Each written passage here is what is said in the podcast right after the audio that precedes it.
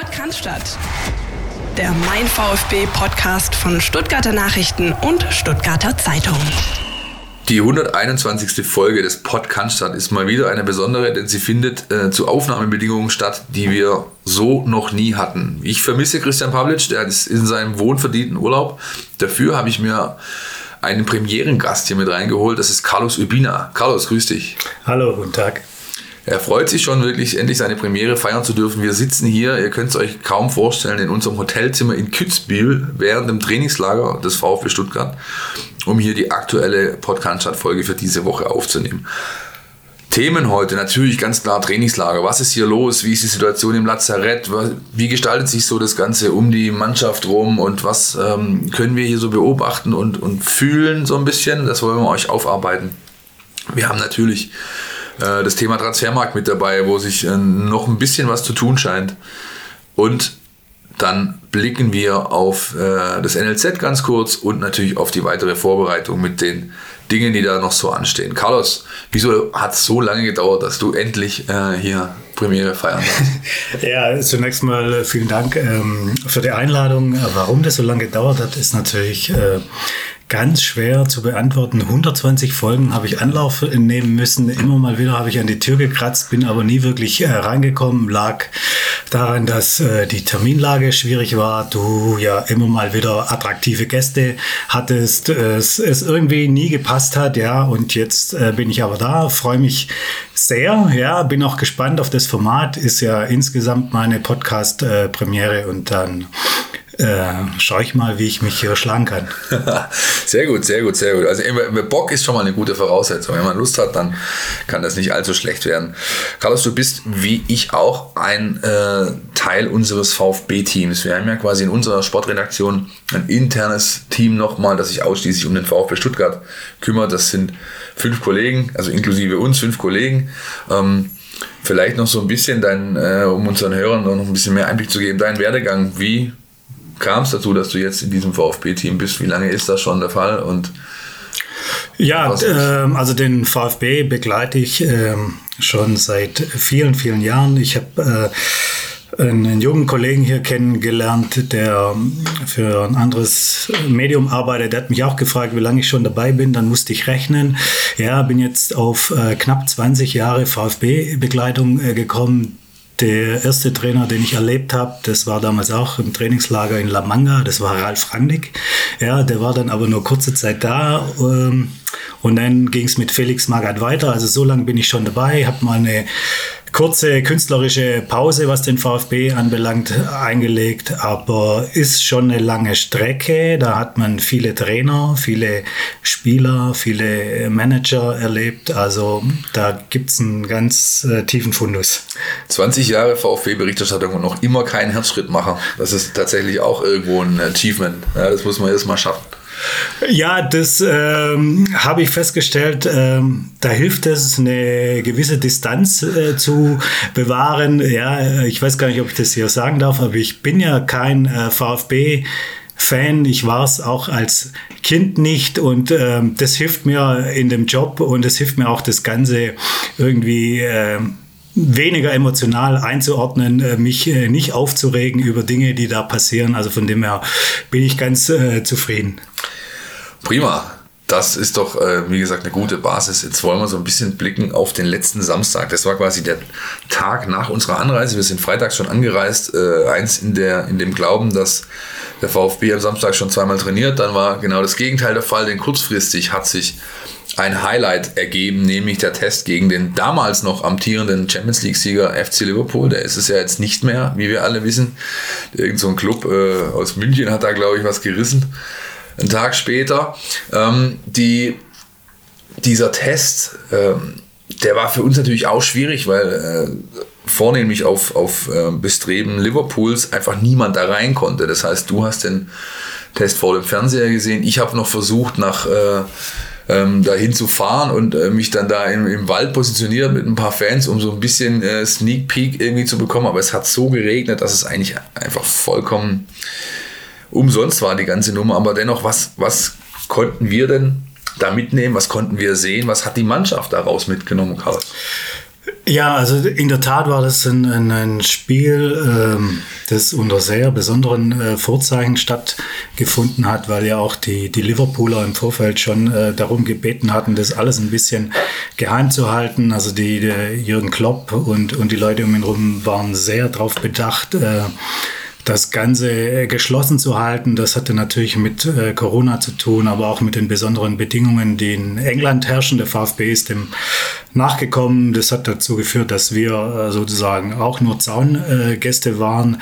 Was dann auf dem Platz passiert ist, war vor allem, glaube ich, ähm, wichtig, dass es von äh, Trainer Pellegrino Materazzo schon ein erstes Statement war, seine Anfangself. Da hat es schon ein paar Anzeichen gegeben, wohin äh, denn äh, die Reise gehen soll, mit welchen Spielern er womöglich in wenigen Wochen gegen den SC Freiburg antritt. Also da gab es schon erste Fingerzeige, weil das, die Trainingseinheiten davor waren wohl gut und intensiv und er mag nicht so viel experimentieren. Er will sehr, sehr zielgerichtet äh, das Ganze angehen. Man hat auch, äh, ich habe mit einigen Jungs gesprochen, ob das Pascal Stenzel ist oder auch der Kämpfer, der Mark Oliver Kempf, die haben, die haben unisono eigentlich gesagt, äh, auch wenn die Bedingungen extrem waren durch dieses Unwetter und äh, tiefer Boden, viel Regen und so weiter, gesagt, für einen äh, Gegner, für so einen Gegner äh, gehst du dann halt doch schon mal über die Grenze. Das hat natürlich leider auch ein bisschen negative Konsequenzen gehabt, denn so einige Spieler haben sich ähm, da so, ja, wie soll ich sagen, ähm, durch die Intensität äh, kleine Bewegchen abgeholt und es gab zwei schwere Verletzungen. Ja, Roberto Massimo mit einem, wie wir mittlerweile wissen, Kapsel. Ähm, am rechten Sprunggelenk, zwei bis drei Wochen Ausfall und Erik Tommy, der sich den linken Ellbogen äh, gebrochen hat, beziehungsweise im, eigentlich ist es genau genommen eine Absplitterung. Da wurden also Teilchen äh, abgesplittert von seinem Ellbogengelenk. Die wurden mittlerweile operativ entfernt und Erik wird sechs bis acht Wochen mindestens ausfallen, ehe er dann mit einer Manschette vielleicht wieder am Trainingsbetrieb teilnehmen kann. Ähm, ist das zu teuer bezahlt für so ein Highlight? Äh, wenn man es aus Sicht der Spieler natürlich betrachtet, Erik Tommy und Roberto Massimo, die auch ähm, zur ersten Elf gehört hatten und da auf einem äh, guten Weg schienen, ist es natürlich sehr, sehr teuer bezahlt. Ähm, ich warne aber ein bisschen davor, die, das Ganze überzubewerten. Die Szene mit Eric Tommy, der hat den äh, Stoß bekommen von äh, Joe Gomez an, an der Außenlinie, ist gegen die Bande gekracht, hat sich äh, schwer verletzt da mag man natürlich irgendwie geneigt sein zu sagen, muss das sein? Ja, weil bei äh, total nassem äh, Rasen, ja, so ein kleiner Schubser bringt den Eric Tommy total aus dem Gleichgewicht. Der kann sich überhaupt nicht, nicht mehr halten ich bin aber nicht so weit, dass ich sage, ich mache dem Spieler, dem Joe Gomez, irgendeinen Vorwurf. Das ist ein robustes Kerlchen, muss man sagen. Das ist ein, ein, Innenverteidiger von Format und der setzt halt seinen Körper ein. Das war schon, wenn man so will, ein bisschen Pech, äh, ein Spielunfall äh, sozusagen. Äh, wenn so eine Szene irgendwo im Mittelfeld passiert, dann, dann regt sich keiner auf, dann sagt keiner was. Also das ist äh, bitter, aber kein Vorwurf. Und bei Roberto Massimo ist es so gewesen, äh, der ist in ein Loch getreten.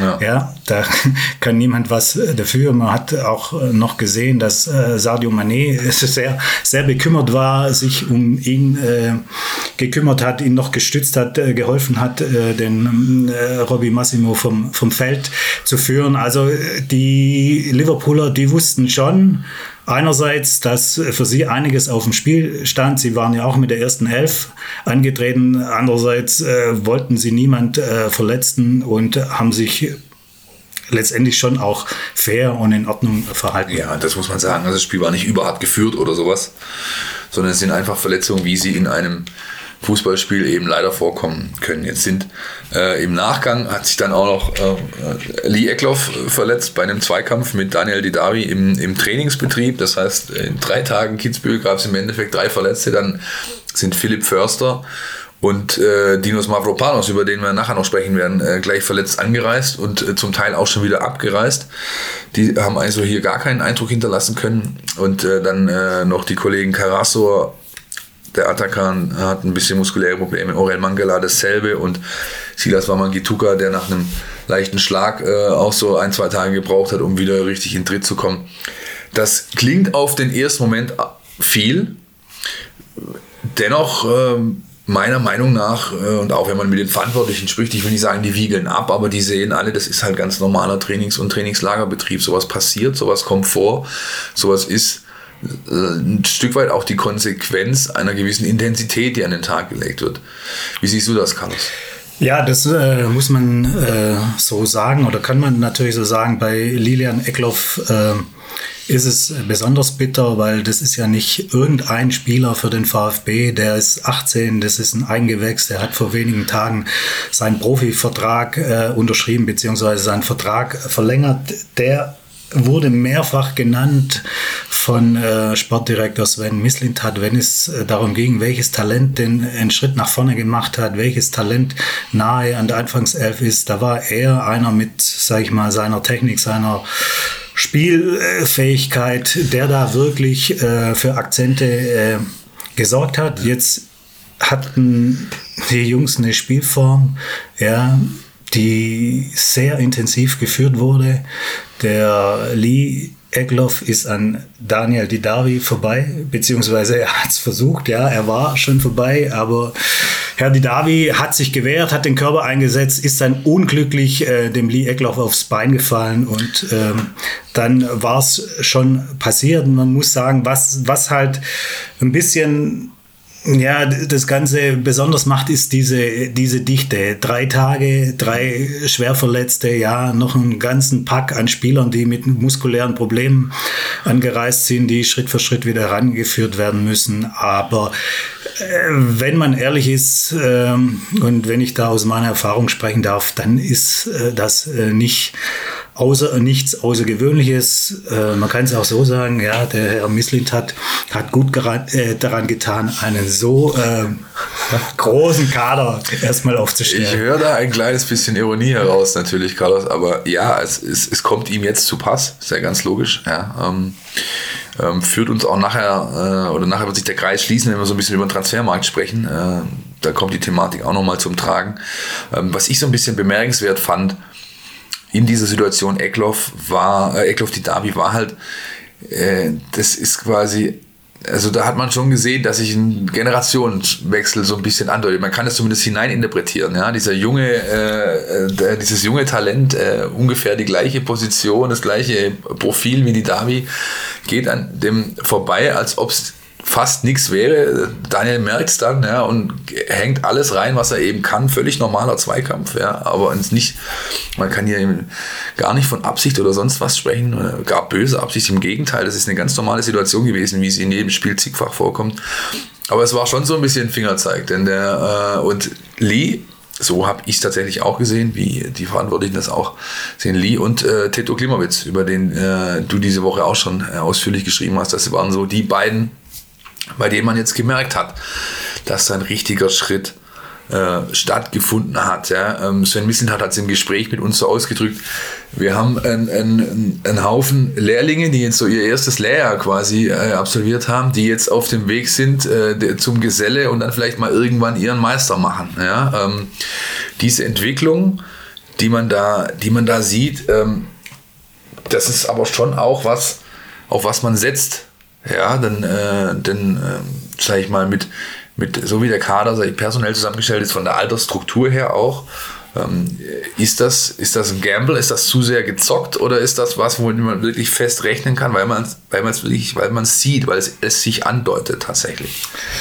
Ja, also ob das äh, gezockt ist, äh, das wird sich natürlich äh, im Laufe der Monate zeigen. Äh, ich würde es mal so formulieren, es ist ein sehr spannender Kader, der ist mit äh, viel Weitsicht zusammengestellt. Da, da, da steckt unheimlich viel äh, Potenzial drin äh, bei, mit den jungen Spielern. Da äh, sind Lee Egloff und Matteo Klimowitz.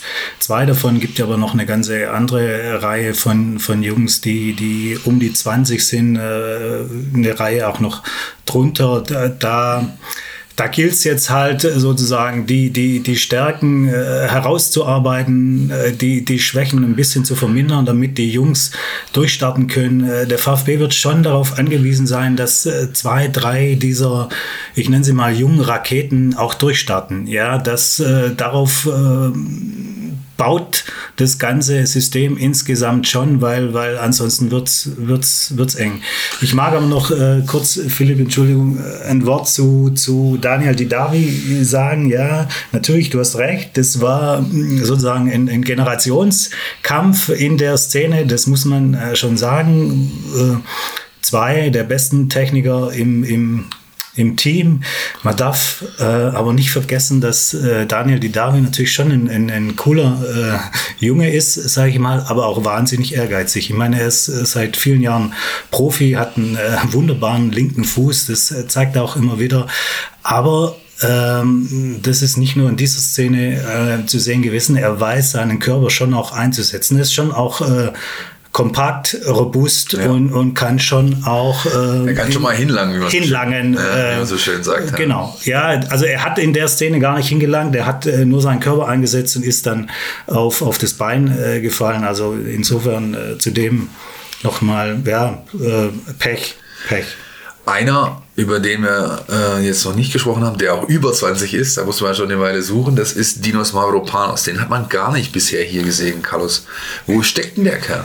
Ja, also ehrlich gesagt weiß ich nicht, ob das so eine Art äh, Yeti im, im VfB-Kader ist. Ich ähm, habe den noch gar nicht äh, gesehen, erlebt, was natürlich daran liegt, dass wir die Trainingseinheiten in Stuttgart äh, nicht verfolgen können. Wir können da nicht vor Ort sein aus Corona-bedingten Gründen. Also ich, ich weiß, dass er verpflichtet ist. Ich weiß oder habe mir erzählen lassen, er ist zweikampfstark, er ist robust, er ist der schnellste Innenverteidiger im, im VfB-Kader laut Aussage des Sportdirektors sogar einer der schnellsten Innenverteidiger in der ganzen Liga. Also von daher bringt er einiges an Voraussetzungen mit. Ja, ich, ich kann ihn äh, ehrlich gesagt nicht beurteilen, weil ich ihn letzte Saison auch beim ersten FC Nürnberg äh, nicht wahrgenommen habe. Also für mich ist das äh, bisher der, der Yeti des Kaders. Es soll ihn geben, ja, ich habe ihn noch nicht gesehen. Die, äh, die offizielle Begründung ist tatsächlich die, er hat äh, muskuläre Probleme am Hüfte, an der Hüfte, am Hüftbeuger, die es ihm unmöglich machen, auch selbst Laufeinheiten zu absolvieren. Hier am Trainingsplatz, er wird im Hotel individuell behandelt, ähm, ist aber dann dennoch hierher mit, weil er eben sich in die Gruppe integrieren soll, weil er Abläufe kennenlernen soll, weil er auch die taktischen Schulungen, die hier vorgenommen werden, äh, teilweise täglich entsprechend mitbekommen soll, um sie dann auch äh, zukünftig umsetzen zu können. Ähm, ich habe ihn bisher auch nur bei dem ersten Training gesehen im Robert-Stien-Stadion, das öffentlich war, wo wir zumindest, wo wir Journalisten hingehen konnten. Ähm, da ist natürlich ein Eindruck schwer zu gewinnen von 90 Minuten Aufgalopp sozusagen, wo es, äh, wo es im Endeffekt darum ging, die neuen Trikots zu präsentieren, wenn man es äh, überspitzt formulieren will. Insofern ist das wirklich, wirklich schwierig. Was mir aber auffällt in dem Kontext ist, dass die Verantwortlichen, sei es der Trainer oder auch äh, der Sportchef, äh, völlig cool zu sein scheinen mit der Situation. Also da ist jetzt keiner irgendwie ähm, äh, so ein bisschen aufgeregt oder besorgt, weil es natürlich äh, zumindest den Anschein macht, dass der Spieler ein Stützpfeiler werden soll in, der, in dem neuen Konstrukt des Teams. Das liegt meiner Ansicht nach, korrigiere mich gerne, wenn ich da auf dem falschen Holzweg bin, daran, dass ähm, äh, die Kollegen Anton und Kaminski äh, einen, einen, soliden Job machen bisher. Und auch es liegt daran, dass der letztjährige äh, Kapitän viel, viel schneller zurückzukommen scheint, als damit ursprünglich zu rechnen war. Die Rede ist von Marc Oliver Kempf, der seit Sonntag voll mit der Mannschaft trainiert und dem man überhaupt nicht anmerkt, dass der erst vor fünfeinhalb, sechs Wochen eine schwere Schulteroperation hatte, Carlos. Ja, also die, die, die gesamte Einschätzung würde ich äh, teilen, äh, warum der VfB, sag ich mal, in aller Ruhe mit Mavropanos umgeht, liegt sicher daran, dass es äh, weder quantitativ noch qualitativ in, in der Innenverteidigung ein, ein, ein, großes äh, Defizit äh, sich auftut. Im Moment würde ich sagen, äh, da würde ich mich sogar schon festlegen, ja, ist Waldemar äh, Anton der Mann, der in der Abwehr seine Position sich erobern wird. Der macht einen sehr guten Eindruck äh, hier und auch in, in den Testspielen. Der ist äh, sehr stabil, der ist sehr ruhig am Ball, verteidigt nach vorne, so wie das der, der Trainer sehen will. Also das ist äh, schon gut. Kaminski ähm, ist Kaminski und bleibt Kaminski. Also da weiß man, äh, was man hat. Ein, ein solider Spieler. Man weiß vor allem auch, was man nicht hat. genau, ja. der gehört dann äh, zu der Reihe, wo man auch weiß, was man nicht hat. Äh, man hat dann aber ähm, äh, gute, gute Zweikampfführung, äh, solides Stellungsspiel, äh, ordentliches Aufbauspiel. Und man darf nicht vergessen, Kaminski, auch wenn er unscheinbar wirkt, hat im Team eine Funktion. Er ist schon jemand, der, der mit aus dem Inneren äh, führt, zwar auf eine sehr stille Art und Weise, aber er ist sehr angesehen in der Mannschaft. Also da ist dessen Rolle nicht, nicht zu unterschätzen. Ähm, ich finde, also über einen Spieler haben wir noch nicht gesprochen, der ist auch äh, länger verletzt, Clinton Mola, äh, junger Engländer, der ja auch für die Innenverteidigung in Frage kommen würde. Eigentlich äh, in der Viererkette die Linksverteidigerposition äh, einnehmen würde, äh, zumindest mit Borna Sosa darum äh, streiten würde, der fällt auch raus, aber das nehmen die Verantwortlichen auch gelassen hin, weil sie, weil sie glauben, genügend Spieler zu haben, die diese Position einnehmen können, weil und das ist ein Spieler, der auch gerne unterm Radar läuft. Ähm, es gibt Pascal Stenzel, ja, der, äh, über den manche die Nase rümpfen, aber man sollte sich mal seine Daten und Werte angucken über die Saison. Da wird man erstaunt sein, wie gut äh, Pascal Stenzel wirklich ist, wie wichtig er für die Mannschaft ist. Und ich ähm, finde, so einen Spieler im Kader zu haben, ist wirklich gut. Der kann nämlich hinten alle Positionen spielen und hat auch schon so gut wie alle Positionen gespielt. Ob er als Torwart taugt, weiß ich jetzt nicht. Äh, der Beweis steht noch aus, aber in der Reihe davor ist er überall brauchbar. Und äh, das äh, verschafft schon ein bisschen Gelassenheit bei den Personalfragen. Ja, tatsächlich ist da einfach, ähm, also das ist äh, ausnahmsweise mal keine Frage der Alternativen ja, im Defensivbereich, denn sie gibt es zuhauf. Du konntest in den Tagen jetzt hier mit dem Marc äh, mal ausführlich sprechen. Ähm, wie sieht er denn so seine Lage auch? Denn es ist ja so, dass der Trainer bisher ein großes Geheimnis darum macht, wer zukünftig die Kapitänsbinde tragen soll. Ob das weiterhin Marc ist, ob das äh, gewählt wird, ob das bestimmt wird.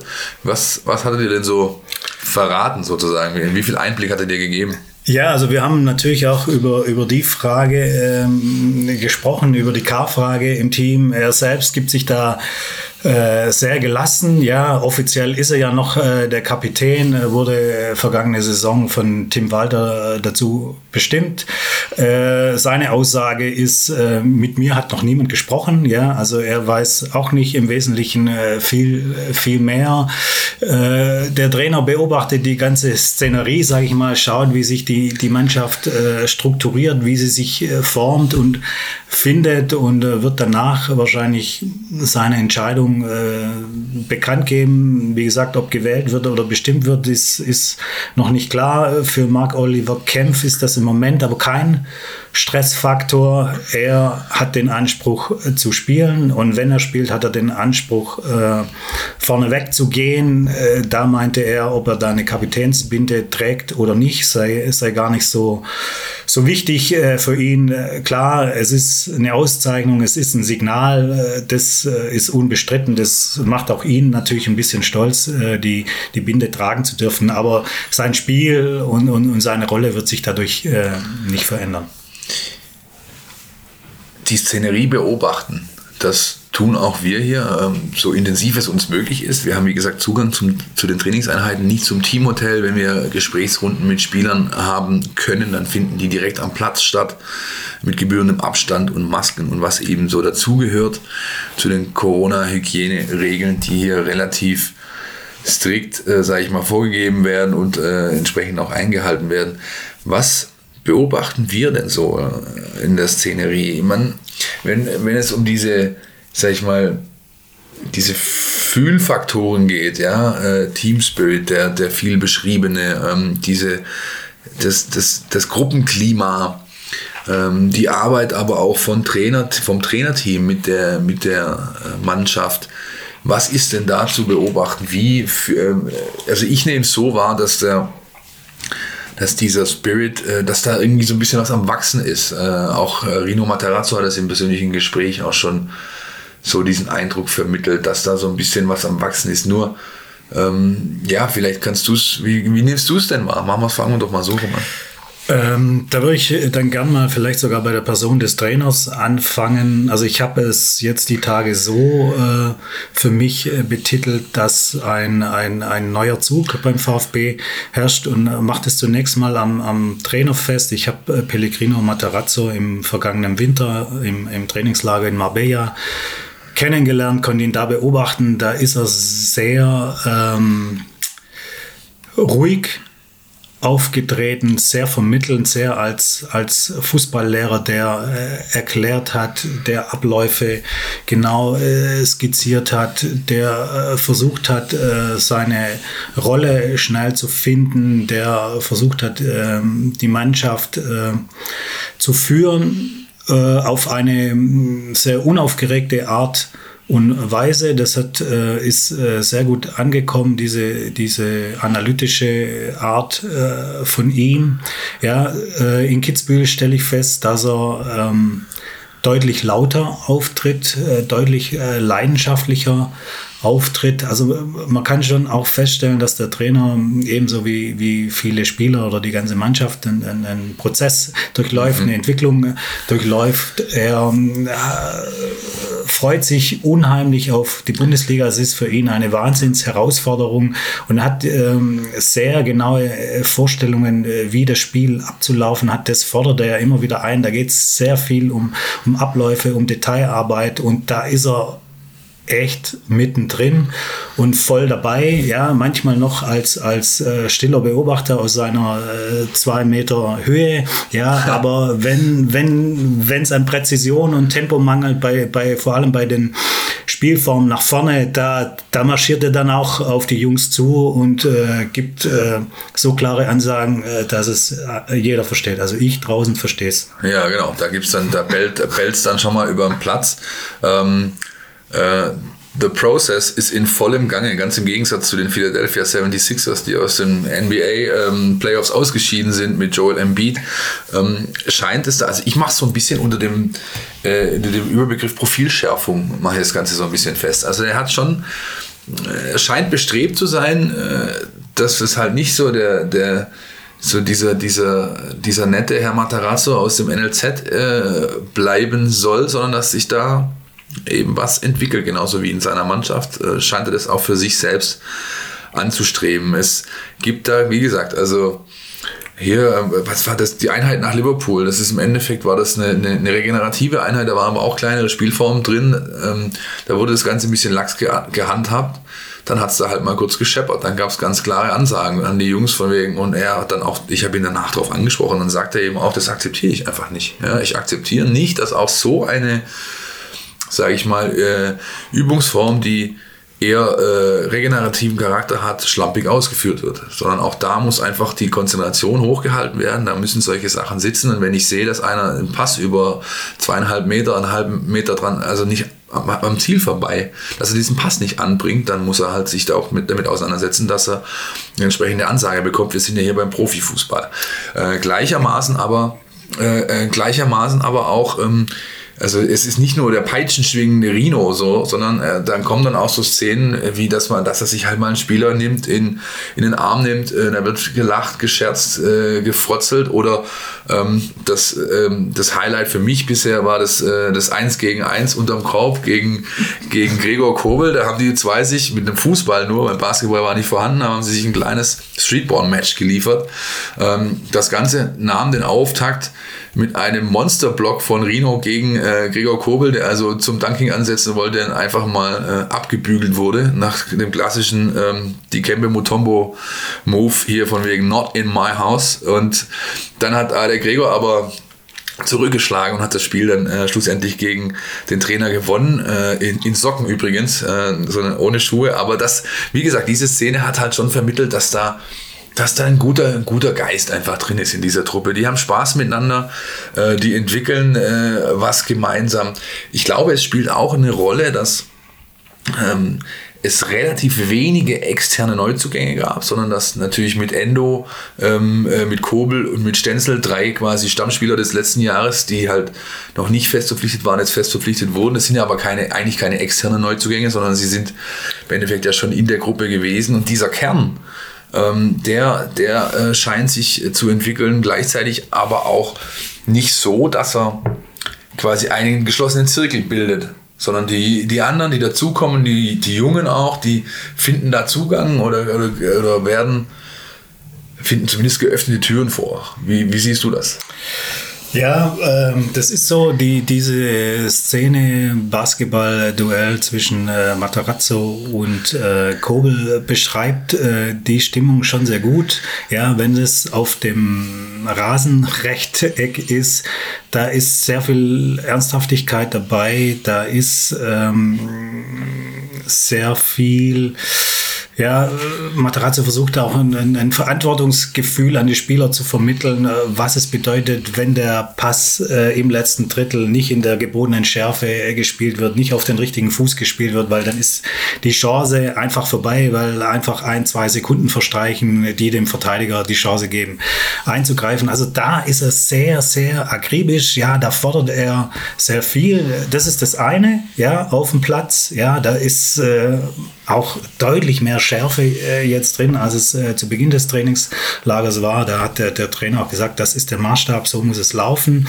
Aber äh, wenn die Einheiten äh, vorüber sind, ja, es immer wieder äh, Erholungspausen gibt oder das Training dann ganz vorüber ist, dann äh, kehrt äh, sehr viel äh, Lockerheit ein innerhalb der Truppe. Ja, also die Jungs äh, verschwinden äh, nicht alle gleich in der Eistonne. Ja, manche gehen äh, noch in die Arche, die sie von letztem Jahr hier kennen, als es knallheiß war während des Trainingslagers. Diesmal ist es nur, nur warm, aber trotzdem gehen sie da in, in das eiskalte Wasser, um sich zu erfrischen. Aber es wird äh, viel Basketball gespielt und es wird viel Flachs getrieben. Das, das spricht schon für die Stimmung in der Truppe. Ja, das muss man schon, schon sagen. Wie viel das dann wert sein wird, ja, ist, ist, ist was anderes. Ja, dazu wollte ich gerade kommen, tatsächlich. Ja, können wir jetzt natürlich noch nicht seriös, äh, seriös beurteilen. Aber wenn ich, wir können einen Quervergleich ziehen. Nämlich, äh, äh wir beide waren ja schon letztes Jahr hier, äh, als Tim Walter hier seinen Aufschlag machte. Du hast gerade angesprochen, Bullenheiß unter dem wilden Kaiser. Äh, es waren hier schweißtreibende Tage für alle. Und auch da hat die hat äh, das zumindest den Eindruck gemacht, dass diese Inner Chemistry äh, zumindest zu passen scheint. Ähm, kann man so ein Gleichverquer überhaupt, äh, Gleichverquer, Quervergleich, um Himmels Willen, äh, überhaupt anstellen? Ist das, ähm, ist das möglich? Äh, es ist äh, möglich, es ist natürlich auch schwierig, äh, weil du hast den einen Punkt schon angesprochen. Äh, in der Saison gibt es äh, wenige Neuzugänge, also echte Neuzugänge, weil, weil ein Teil der offiziellen Neuzugänge ist ja, ist ja schon da, weil, weil, sie, weil es ja. ausgeliehene ja. Spieler war. Also die Gruppe ist schon ein Jahr äh, zusammen und ein halbes Jahr mit, mit dem Trainer zusammen. Also da ist schon was gewachsen. Da weiß man schon, äh, wie man miteinander umzugehen hat. Im, im, Im vergangenen Jahr war das ja eine komplett neue Truppe. Da wurde der, der Umbruch eingeleitet. Das war mit neuem Trainer, der, der sag ich mal, eine sehr eigene Art hat, hatte, äh, sehr nach, nach außen gekehrt war, viel ähm, da gemacht hat, sich in Szene gesetzt hat, äh, mit und ohne Spieler. Und, und äh, da wurde alles neu gefunden und erfunden. Von dem her ist es schwierig, äh, das zu vergleichen. Grundsätzlich ist es natürlich so, äh, in Trainingslagern, in Vorbereitungsphasen, da wittern ja alle Spieler ihre Chance. Ja, da äh, will sich jeder präsentieren, da, da, da, da sprüht es vor Elan und Engagement, das ist klar. Und ähm, erst wenn es dann so auf, die, auf das erste Pflichtspiel zugeht und, und äh, sich die, die Anfangself herauskristallisiert, da kommen dann so äh, die ersten Frustmomente überhaupt und im Laufe der Saison dann vielleicht noch ein paar mehr. Da zeigt sich dann, äh, wie groß ist der Zusammenhalt wirklich, wie, wie fest ist die Mannschaftsstruktur, wie, wie gut ist der Geist. Ja, also in, ja. in, in guten Phasen ist das alles äh, leicht. Das hat auch ähm, Mark Oliver Kemp Kempf gestern nochmal betont. In, äh, entscheidend wird es sein, wie ist das Ganze in Krisenzeiten und die werden im Laufe einer Bundesliga-Saison kommen. So sieht's aus. Schaffen Sie es auch an einem verregneten Freitagabend in Hoffenheim? Das ist die Frage.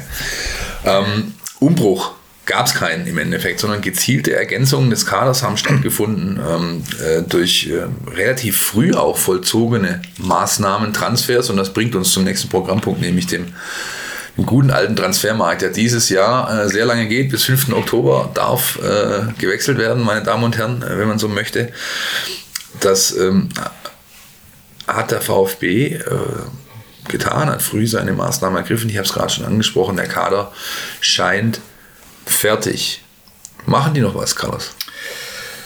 Ähm, also grundsätzlich machen sie nichts mehr. Ich habe äh, mit äh, Sven Mislintat da auch schon äh, ein, zwei oder dreimal drüber gesprochen. Der, der, der Kader, der Kern äh, steht. Äh, es gibt eine Ausnahme sozusagen, sollte äh, Nicolas González doch noch vom Hof gehen für, für die entsprechende Summe, dann wird auf jeden Fall ein, ein Stürmer äh, geholt. Ja, alles andere ist, ist im Grunde erledigt an äh, Personal. Ähm, und es ist in der Tat so, dass Sven Mislintat zu denjenigen gehören, äh, gehört, die ihre ähm, Aufgaben da eher früher als später erledigt haben wollen, weil er ähm, immer das gern schon vor dem Trainingslager absolviert, damit die Spieler die Chance haben, äh, in die Gruppe integriert zu werden, aber auch in die ganzen taktischen und sonstigen Abläufe mit rein zu wachsen. Also da gehört er zu den äh, schnellen Jungs. Ein ja. Early Bird sozusagen. Ja, ja auf jeden Fall. Wobei ähm, es ist so,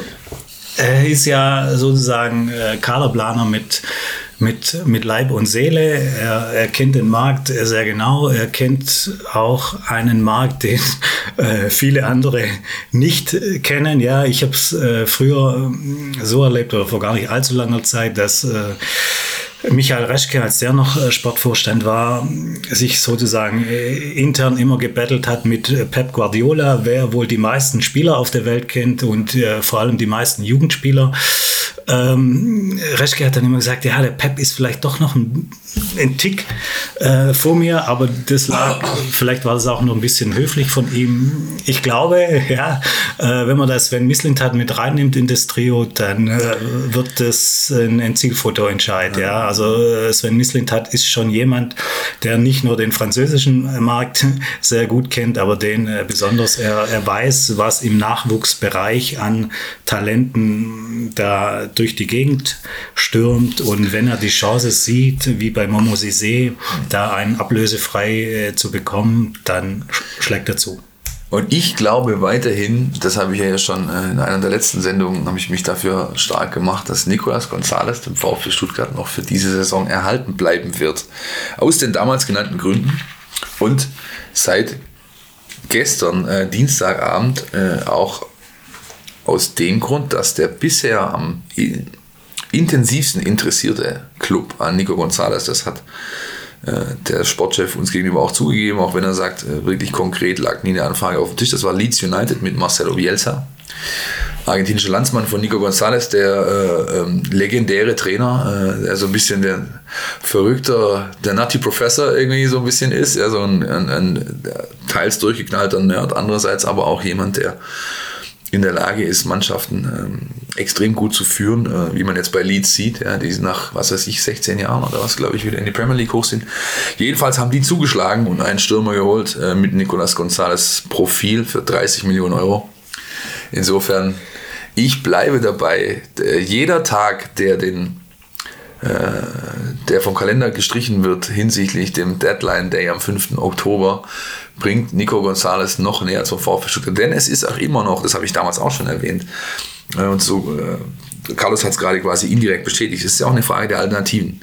Sicherlich wird Sven Mislintat Alternativen in der Hinterhand haben, aber je weniger Tage Zeit ihm bleiben bis zur, bis zur Ende der Frist, umso rarer werden diese Alternativen auch äh, oder umso schwieriger wird es sein, sie realisieren zu können. Insofern glaube ich, wenn äh, nicht dann ein völlig absurdes Monsterangebot äh, hier ins Haus flattert, werden wir weiterhin Spaß an unserem jungen argentinischen Freund haben, der, das sieht man halt auch hier, wir haben uns gestern beim Abendessen drüber unterhalten, der nicht fertig ist, Carlos. Das ist kein fertiger Spieler.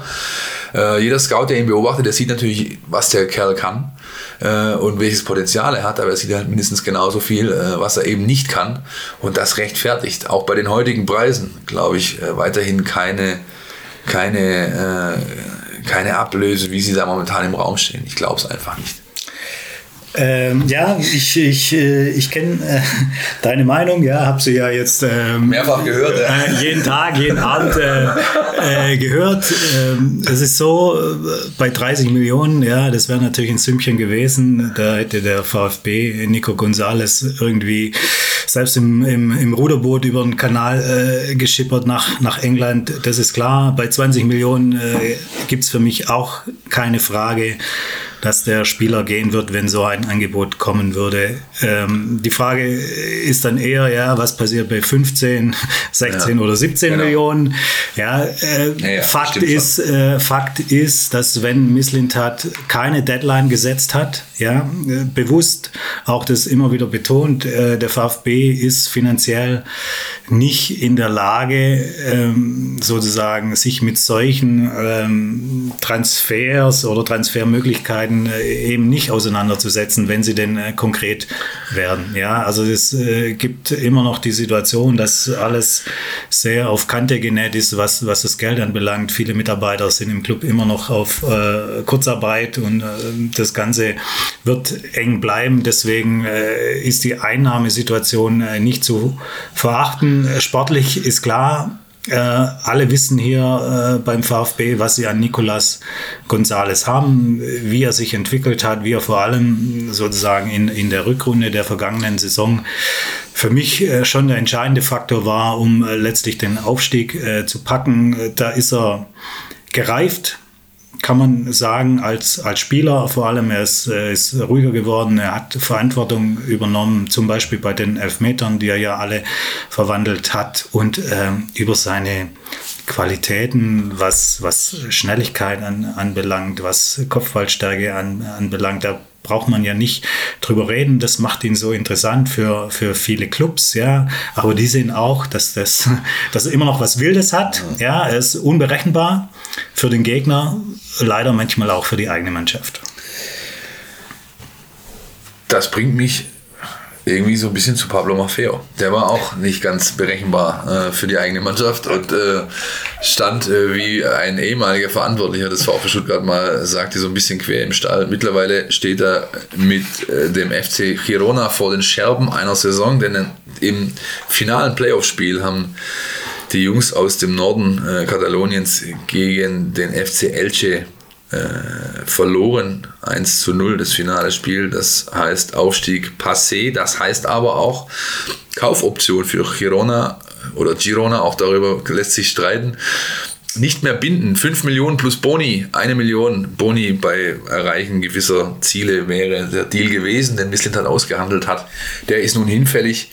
Ähm, trotzdem ist man natürlich bestrebt, diesen jungen äh, abzugeben. Da muss man ja ehrlich sein. Auch wenn äh, Missit hat gestern meinte, ja, dann äh, er ist jetzt erstmal unser Spieler und dann notfalls kommt er halt in zwei Wochen hierher zurück. Also das sehe ich eigentlich nicht. Ich glaube, finanzieller Druck hin oder her, äh, klärendes Gespräch hin oder her. Ich glaube, der VfB Stuttgart ist gut beraten, unter diese Personalie des einzigen Rekordtransfers äh, einen Schlussstrich zu ziehen, Carlos, oder? Ja, man darf ja nicht vergessen, da gibt es auch noch eine Spielerseite, ja. ja. Und, und äh, natürlich ist es, ähm, um es mal höflich zu sagen, ja, unglücklich äh, gelaufen und da haben äh, viele äh, Leute ihren Teil dazu, dazu beigetragen, nicht zuletzt Maffeo selbst mit, mit seinem, ich nenne es mal, mit seinem spanischen Sturkopf und seinem äh, katalanischen Stolz. Ja, das, das war äh, schon ein Faktor. Jetzt ist der Spieler erstmal im Urlaub. Ja, es wird noch sozusagen verhandelt, wie lange im Urlaub offiziell bleiben darf. Und ich bin mir sicher, dass äh, Maffeo äh, Albträume bekommt, äh, wenn es heißt, er soll zurück nach Stuttgart. Der Spieler ist in Stuttgart nie heimisch geworden. Er hat sich immer fremd äh, gefühlt und ähm, daran äh, kann sich ja nichts geändert haben. Also wird, wird es sinnvoll sein, eine Lösung zu finden. Im Moment klopfen ein, zwei oder drei spanische Erstligisten an, zeigen Interesse an einem Leihgeschäft. Ja, so, so haben wir es äh, mitbekommen. Jetzt äh, gilt es auszuloten, ja, was bedeutet äh, Leihgeschäft? Sven Mislintat äh, sieht ein Leihgeschäft immer dann als positiv, wenn, wenn eine Kaufoption irgendwie dranhängt, sei es bei Aufstieg, aber sei es auch äh, an Einsätze gebunden. Ähm, sowas äh, wird er anstreben, auch im Fall Maffeo, weil ich kann mir nicht wirklich vorstellen, ja, das, ja, dass, das, dass, äh, dass es da ein Zurück gibt, zumindest nicht von Spielerseite. Wie hat das, wie hat das ausgedrückt im Gespräch? Äh, eine Laie, äh, eine reine Laie ist für uns wirtschaftlich nicht interessant. So war, glaube ich, der O-Ton äh, des Sportchefs gestern und das impliziert genau das, was du sagst. Also er könnte ob seiner Vertragslaufzeit bis 23 noch verliehen werden. Man darf ja Laien quasi immer nur dann machen, wenn danach noch Restvertrag beim verleihenden Verein übrig ist. Eine Laie zu einem Verein darf nicht mit dem eigentlichen Vertrag beim Verein enden, für den man gehört. Ähm, aber ich glaube, darauf wird es hinauslaufen. Ein weiterer Spieler, der überhaupt nicht heimisch äh, geworden ist, in mittlerweile auch fast drei Jahren hier, ist Ailton. Der ist nicht mal hierher mitgereist, der kriegt in Stuttgart Training angeboten, wie es äh, es sich geziemt, aber ähm, da sind die Fronten dermaßen klar, ähm, dass der Spieler abgegeben werden soll. Es gibt auch da lose Anfragen aus Griechenland mehrfach und ähm, auch da ist man zuversichtlich bis zum 5. Oktober eine für alle Seiten akzeptable Lösung gefunden zu haben. Wie sieht denn das bei Luca Mack aus? Über den haben wir vorher noch gar nicht gesprochen, als wir auf die ganzen Jungen kamen. Aber er ist auch jemand, der mit Toni Aidonis hier zu dieser Riege gehört. Bei Aidonis ist es klar, der soll hier mittrainieren und wird danach ein Führungsspieler in der U21, soll dort seine, äh, seine weitere Entwicklung vollziehen. Mack ist schon so ein halbes Schrittchen weiter irgendwie. Ja, der kann natürlich auch zurück in die U21, darf da spielen und wäre dann auch sofort ein Führungsspieler ob seiner Qualität. Aber ich glaube, mit ihm hat der VfB anderes vor, richtig? Ja, mit ihm hat der VfB anderes vor. Wenn, wenn man so will, sitzt äh, Luca Mack ein bisschen zwischen äh, den Stühlen. Er trainiert hier äh, voll mit, ist äh, voll eingebunden in die ganze Geschichte. Das soll auch noch so bleiben. Im, im, im Hintergrund äh, äh, wird ausgelotet, ob es einen Zweitligisten gibt, der für Luca Mack in, in Frage kommt, das ist so ein bisschen die Wunschvorstellung, dass er äh, nicht äh, nur in der Regionalliga spielt, also nur in Anführungszeichen, sondern schon ähm, höherklassig, aber dann auch äh, bei einer Mannschaft, die sozusagen auf, auf das Fußballerische Wert legt, weil Luca Max schon auch äh, seine Stärken in, in, in der Spielfähigkeit, in der Spielintelligenz hat. Das soll gefördert werden. Äh, wenn der VfB da äh, die Chance sieht, ihn an den Club zu bringen, wo sie glauben, dass er, ich sag mal, 20, 25 Einsätze plus kriegt, äh, dann werden sie das machen. Dann wird das, denke ich, auch Luca Mack machen, weil das seiner Entwicklung äh, sicher gut tun wird, äh, viel Spielzeit äh, zu bekommen. In der Bundesliga wird es ähm, bei allem Eifer und, und, und Professionalität äh, schon auch eng für ihn, weil auf, auf, auf den Positionen, er ist ja Innenverteidiger und defensiver Mittelfeldspieler, da gibt es schon ein, ein, ein, ein sehr starkes Angebot an Leuten, die diese Position einnehmen sollen. Das Projekt muss zu ihm passen, hat Misslintat gesagt und äh, es wäre wünschenswert, wenn es eine Mannschaft wäre, die nicht nur über ihn drüber spielt, sondern eben mit ihm spielt. Ja. Das erinnert mich so ein bisschen an Asker Sigurvinsson, der mal in dem Interview gesagt hat, äh, als er im Begriff war, äh, von seinen ersten Karrierestationen, so den nächsten Schritt in Europa zu machen, war unter anderem bei meinem äh, Herzensclub äh, Glasgow Celtic im Probetraining und hat gemeint, ich war da eine Woche und stand einfach nur auf dem Platz, während Bälle über mich drüber flogen. Ja? Und das ist natürlich dann nicht äh, Sinn und Zweck äh, eines Edeltechnikers. So kann man äh, da nicht viel mit anfangen und das gilt in gewissem Maße auch für Luca Mack. Ähm, über einen müssen wir noch ganz kurz sprechen, finde ich. Das ist ähm, der hochdekorierte Routinier, der plötzlich zum Regionalligaspieler wurde. Das ist Holger Bartstuber. Der hat mittlerweile sein erstes Testspiel da absolviert, der ersten Minuten unter Frank Fahrenhorst bekommen, der letzte Woche noch sagte, ich muss erst mal gucken, ob er überhaupt Minuten bekommt. Ja, ähm, also auch eine Aussage, die man doch durchaus äh, entsprechend werden könnte, wenn man sie, wenn man das denn möchte. Ähm, da soll jetzt Interesse von Inter Miami vorliegen. Sportchef sagte aber, bei ihm ist da noch nichts angekommen. Glaubst du wirklich, dass ein Holger Bartstuber ähm, sei, seinen Allgäuer Sturkopf so zum Tragen bringt und sagt, da spiele ich halt hier Regionalliga, wenn sie das von mir haben wollen? Also ehrlich gesagt, äh, ja, halte ich in diesem Geschäft ähm, gar nichts mehr für ausgeschlossen. Also auch nicht, dass Holger Bartstuber mit seinem wahnsinnigen Ehrgeiz, mit seinem äh, Memminger Sturkopf, ja, mit seiner äh, ganzen Art, die manchmal auch ein bisschen missinterpretiert wird. Ja, er wird ja immer so äh, als jemand äh, dargestellt, der, der, der miese Petrich ist. Ähm, das mag so rüberkommen, ja. Einerseits, andererseits ist, ist er brutal fokussiert, äh, sehr professionell.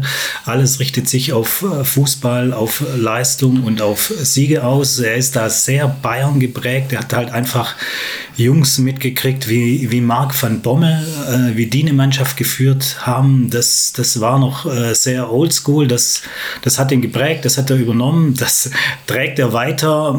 Das Problem dabei war jetzt zuletzt, jetzt lasse ich mal die, die sportlichen Aspekte ein bisschen zur Seite aus, aus, aus meiner Sicht, dass das in dieser Gruppe, in einer modernen Mannschaftsführung einfach nicht mehr gefragt bzw. Äh, gewünscht war, ja, diese Art in der Kabine aufzutreten, diese Art, ähm, junge Spieler ähm, sich zur Brust zu nehmen, sie, sie äh, ja, ich kann es nicht anders sagen, sie anzuscheißen bei jeder Gelegenheit.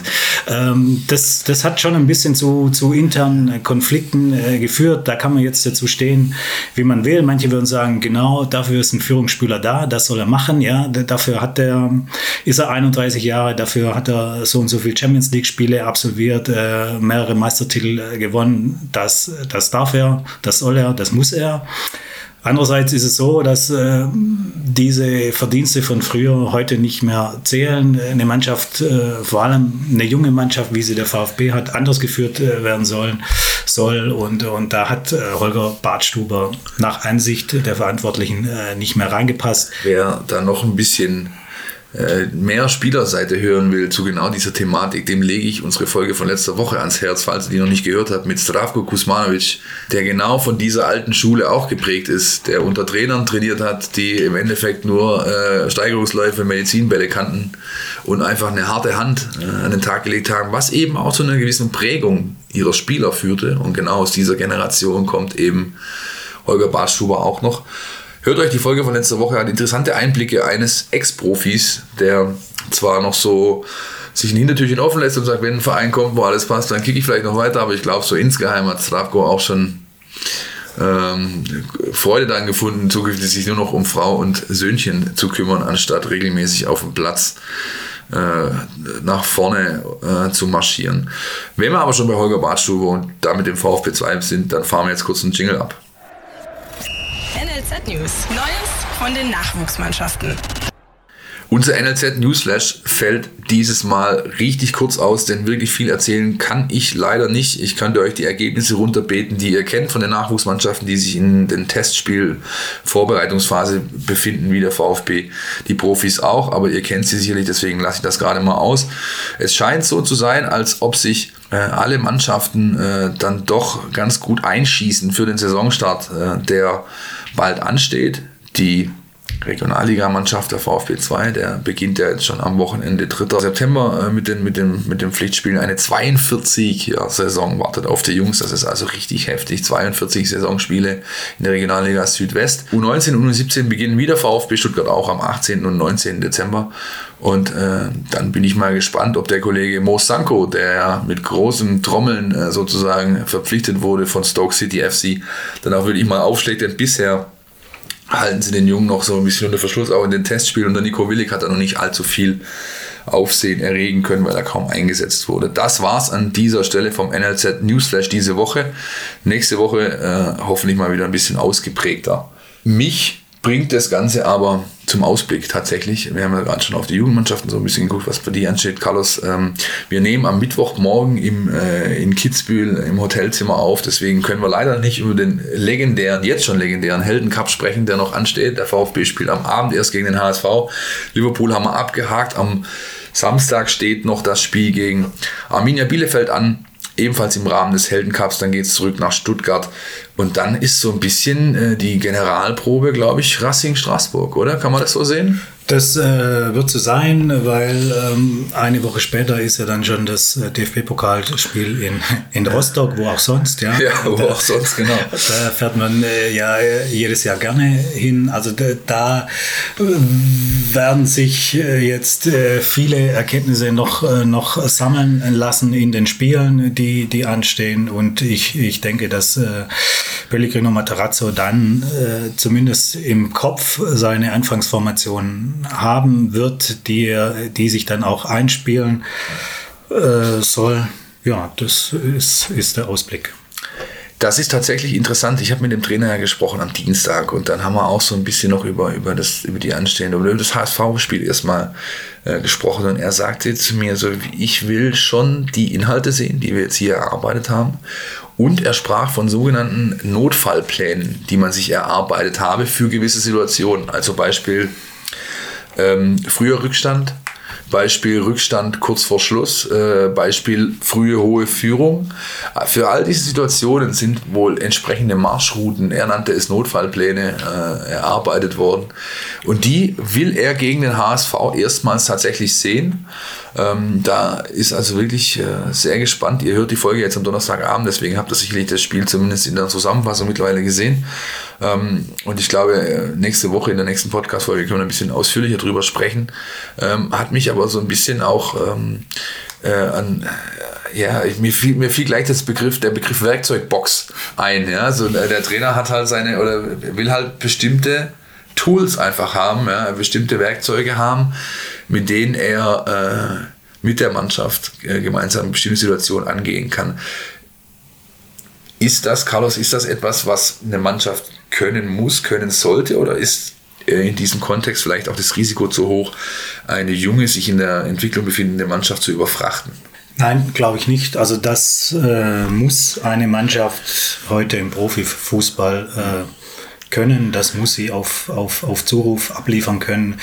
Ähm, so funktioniert auch moderne Trainerarbeit. Das äh, sieht man ja jetzt nicht nur bei, bei der Materazzo so, der hat ja lang mit Julian Nagelsmann zusammengearbeitet. Auch, auch das ist einer, der, der viel an, an, an Plänen äh, arbeitet, ja, der, der berühmte Matchplan, das ist nur Plan A und, und da dahinter gibt es Plan B, Plan C, Plan D, ja, um auf bestimmte Situationen äh, zu reagieren, um vorbereitet zu sein. Das machen alle. Äh, Trainer auf, auf höchstem Niveau, ob das äh, Thomas Tuchel ist, ob das Hansi Flick ist, ob das Pep Guardiola ist, der macht das, der kann das ja im Sekundentakt quasi äh, sozusagen äh, machen, Anweisungen geben. Das das ist äh, Standard. Und man darf auch, finde ich, glaube ich, in dem Kontext diese Dinge nicht vermischen. Es gibt zum einen gibt es die systemische Grundordnung. Das ist, spielen wir Viererkette, spielen wir Dreierkette, spielen wir mit drei Stürmern, äh, spielen wir mit einem Stürmer. Äh, dann gibt es die taktische Ausrichtung. Wie interpretieren wir diese, diese Grundordnung? Pressen wir hoch? Äh, spielen wir auf Gegenpressing, gehen wir auf den zweiten Ball, äh, sind wir das dominante Team oder wollen wir das dominante Team sein, wie erreichen wir das und so weiter. Und dann gibt es eben diese Kurzfristmaßnahmen, die Materazzo jetzt äh, mittlerweile wohl erarbeitet hat mit seiner Mannschaft. Eine quasi taktische Kurzfristmaßnahme, die eben für bestimmte Spielsituationen anwendbar ist. Ja, das rührt sicher aus der Saisonanalyse der, der Vorsaison her, äh, wo der VfB ja äh, gerne mal früh in Rückstand äh, geraten ist und, ja. und das ihn immer mal wieder aus dem Konzept äh, gebracht hat. Also es, es, erscheint schon sinnvoll, eine Mannschaft darauf äh, vorzubereiten, äh, was mache ich, wenn dieses und, und, und jenes passiert. Das, das sollte schon sein, weil die Saison wird einige Überraschungen bieten bieten. Ja. Ich glaube, so ein bisschen, also wenn man den ganzen, unsere letzten Minuten hier hört, so ein bisschen gilt auch für uns das, was, was äh, der ein oder andere Spieler gestern schon zu mir gesagt hat. Wir freuen uns alle brutal auf die Saison. Ich bin wirklich gespannt, was diese, diese Mannschaft in all ihren Ausprägungen, mit all ihren Facetten äh, zu bieten imstande ist, wie sie, sie sich entwickeln konnte die letzten Wochen. Und freue mich tatsächlich auf die kommende Saison, Carlos. Jetzt aber zum Abschluss müssen wir mit dir noch äh, ein kleines Ritual vollziehen, was jeder hier machen muss, der zum ersten Mal bei uns im Podcast ist. Entweder oder. Unser Podcast Tiki Taka. unser Tiki-Taka, Carlos, das Podcast Tiki-Taka. Ich weiß nicht, ob du es kennst. Sind, äh, du kriegst jetzt drei Entweder-Oder-Fragen gestellt. Du musst dich für eine Antwort entscheiden und äh, diese dann begründen, ja, so die, deine Entscheidung. Ähm, Spanien, Galicien oder Andalusien? Andalusien, das ist keine Frage. Da kommt meine Familie her, da scheint immer die Sonne. Da gibt es die hübschesten Frauen und die besten Tapas. ja, das in Galicien ist mit der Sonne manchmal nicht so weit her. Das, kann, das ist tatsächlich. Hey, da regnet es. Ja, ja, ja, ja, ja, wer will das schon? Ne? Das will doch keiner. Ist, ist schön grün, könnte aber auch ja. in Irland sein. Ja, richtig, genau. Ähm, Fußballstil Hoch und weit bringt Sicherheit oder El Toque. Äh, viele, äh, wir nennen sie auch Tiki-Taka, aber in Spanien sagt man, glaube ich, eher El Toque zu diesem Spiel, richtig? El Toque, ja, habe ich schon auf dem Bolzplatz äh, praktiziert, war immer ein Freund davon. Äh, Kurzpass äh, durch die Mitte mit äh, einer Berührung, wenn es ging. Ja, wenn es nicht ging, dann gab es halt auch drei Übersteiger. Sehr gut, sehr gut. Ähm, Hobbysport, Nordic Walking oder Golf? Wow. Starke Frage. Äh, ja. Muss ich sagen, ich äh, bin aus Verzweiflung zum Golf gekommen, ja. Obwohl mein Physiotherapeut, ich, ich muss dazu sagen, ich habe ein paar Gelenkschäden, immer gesagt hat, ich traue es mich nicht, dir zu sagen, aber du solltest Nordic Walking machen. Das wäre das Beste für dich. Und äh, trotzdem wurde Golf. Ja, sehr gut, sehr gut. Prima. Carlos, damit hast du das Aufnahmeritual ähm, äh, deines äh, deiner Podcast-Premiere vollzogen. Wenn du das nächste Mal wiederkommst, musst du es nicht mehr machen, versprochen. ähm, ich, ich bin sehr erleichtert, dass ich das geschafft habe, ja. Und ich hoffe jetzt, dass ich nicht 120 Folgen äh, nochmal warten muss, bis ich wieder hier in so einem Zimmerchen sitzen darf. Nein, nein, nein. Die nächstes Mal dann auch äh, wieder in, in Stuttgart und hoffentlich dann endlich mal wieder unter Studiobedingungen. Mir geht das so langsam wirklich an die Nieren, dass wir seit äh, ja, März quasi einfach nicht in unserem Studio aufnehmen können, was natürlich die Soundqualität beeinträchtigt. Ich hoffe, dieses Mal ging es und hat nicht mehr diese Küchenatmosphäre letzte Woche bei Herrn Kusmanovic, wo die räumlichen Gegebenheiten das einfach nicht anders hergegeben haben. Ich bedanke mich äh, bei dir, Carlos, für Expertise, für, äh, für, deine, für, dein, für deinen Bock, den du hier mitgebracht hast. Ja, ja, ja vielen Dank. Ich, es hat äh, echt Laune gemacht. Super. Und äh, an euch da draußen Vielen Dank fürs Zuhören. Ich hoffe, euch hat es auch ein bisschen Spaß gemacht. Nächste Woche dann wieder aus dem Pressehaus mit Christian Pavlic. Die nächste Folge, die 122, die dann ansteht. Bis dahin bleibt mir zu sagen, Leute, wie immer, geht in die Kommunikation mit uns. Instagram, Facebook, Twitter, liken so ist sowieso klar, aber auch wenn ihr Fragen habt, dann haut uns da an. Wir versuchen alles äh, zu beantworten, was wir denn nur können. Ansonsten schreibt uns eine Mail einfach auch an info at meinvfb.de. Lob, Anregungen, Kritik vor allem, ähm, Verbesserungsvorschläge, all das bitte her damit, äh, damit wir uns auch einfach weiterentwickeln können, so wie der VfB Stuttgart äh, unter Rino Matarazzo das offensichtlich gerade tut. Und wer noch nicht genügt, äh, genügend VfB hat, dem empfehle ich unseren Mein VfB Newsletter. Den könnt ihr abonnieren unter stn.de slash Mein VfB Newsletter oder dann auch einfach mal in unserer Mein App vorbeischauen. Die gibt es kostenlos im App Store und im äh, Google, nee, was Quatsch, im App Store von Google und von äh, von Apple in, äh, könnt ihr die kostenfrei ziehen und dann kriegt ihr das volle Paket aus unserer Redaktion. Alle Artikel, Hintergründe, Social Media Content, äh, Podcast, Videos, all das, was wir so produzieren, spiegelt sich in dieser App, findet ihr dort wieder komprimiert. Das ähm, ja, ist der erste Kanal der Wahl, wenn es um den VfB Stuttgart geht. Ich sage Dankeschön und Vierte. Ja, hasta la vista. Podcast statt der Mein VfB Podcast von Stuttgarter Nachrichten und Stuttgarter Zeitung.